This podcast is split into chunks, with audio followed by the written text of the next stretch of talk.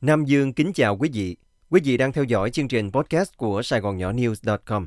Sau đây, mời quý vị nghe bài Halloween, vì sao hình tượng ma cà rồng luôn hấp dẫn của tác giả Kim Lan. Có rất nhiều người tin rằng hình tượng ma cà rồng hay còn gọi là vampire, Dracula, dân dân, có cái gì đó hấp dẫn so với tất cả các hình tượng kinh dị khác. Do đó cũng là lý do mà các trang phục để hóa trang trong mùa Halloween vẫn thường được chọn, đứng đầu là trang phục ma cà rồng và phù thủy. Một cuộc điều tra về quan điểm xã hội được thực hiện trên trang resources.popis.com vào năm ngoái cho biết một kết quả khá thú vị. Qua đó, đa số người biết về vampire cho rằng hình tượng ma cà rồng là kẻ hoàn toàn xấu, dường như không còn phổ biến nữa. Nụ cười lạnh lẽo và đôi nanh nhọn qua nhiều thập niên lại có vẻ gần gũi hơn. Vampire, ma cà rồng được tiểu thuyết hóa, giống như người đang đối phó với các tác động tự nhiên của sự bất tử dày dò, cũng như cần phải uống máu và tránh nắng. Và hơn nữa, họ có sức mạnh đáng nể. Vampire còn được lãng mạn hóa với sự cô đơn và không thể giải bài của loài này. Thần thoại về ma cà rồng đã tồn tại trong nhiều thế kỷ.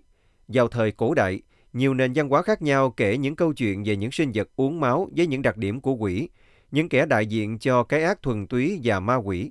Vampire bắt đầu xâm nhập vào các phương tiện truyền thông chính thống vào đầu những năm 1800 thông qua văn học và sân khấu. Mãi cho đến năm 1897, khi nhân vật khét tiếng Dracula được tạo ra, khái niệm về vampire mới chuyển từ khái niệm về một kẻ giết người quái dị sang một nhân vật phản diện có sức lôi cuốn. Tuy nhiên, điều quan trọng nhất đã định nghĩa một vampire trong làng giải trí hiện đại là khía cạnh hấp dẫn tính dục. Nhiều bộ phim và tác phẩm thời đại hiện nay đều mô tả việc con người khó khăn để chống lại sự quyến rũ của vampire. Trong Twilight và Buffy the Vampire Slayer, các cặp đôi người vampire phải kháng cự lại việc tình cảm của họ đi quá xa, nếu không sẽ có điều gì đó tồi tệ xảy ra, chẳng hạn như mất linh hồn hoặc bị tổn thương về thể xác. Nhà phân tích tâm lý Ruby Friedman tại Đại học Berkeley nhận định rằng, trong một số trường hợp, sự hiện diện của vampire trong các phương tiện giải trí và truyền thông tượng trưng cho những ham muốn tiến đến lành răng mộng mơ xa hơn của con người. Việc tình dục quá và ám ảnh về vampire cho thấy rằng con người bị hấp dẫn từ tâm thức bởi cách hút máu giết người và nuôi dưỡng bản thân của họ từ cuộc sống đồng loại. Bộ phim True Blood được phát sóng từ năm 2008 đến 2014, mô tả sự hấp dẫn ở mối liên hệ giữa việc bị hút máu và khoái cảm, một điều rất kỳ quặc nhìn từ bên ngoài. Một số người được gọi là fanbangers có sở thích bị hút máu khi quan hệ tình dục với vampire. Những người khác nghiện máu ma cà rồng như một loại ma túy. Câu hỏi được đặt ra là tại sao chúng ta lại bị ám ảnh bởi vampire như vậy?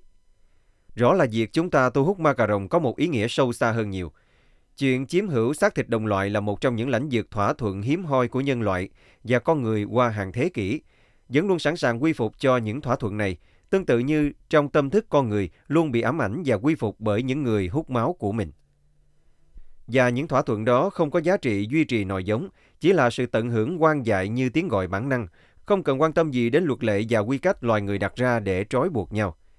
Vampire là hình ảnh của sự tự do tuyệt đối khi sống và không cần tuân theo bất kỳ lệ thói nào của xã hội, mặc dù tồn tại trong thế giới loài người.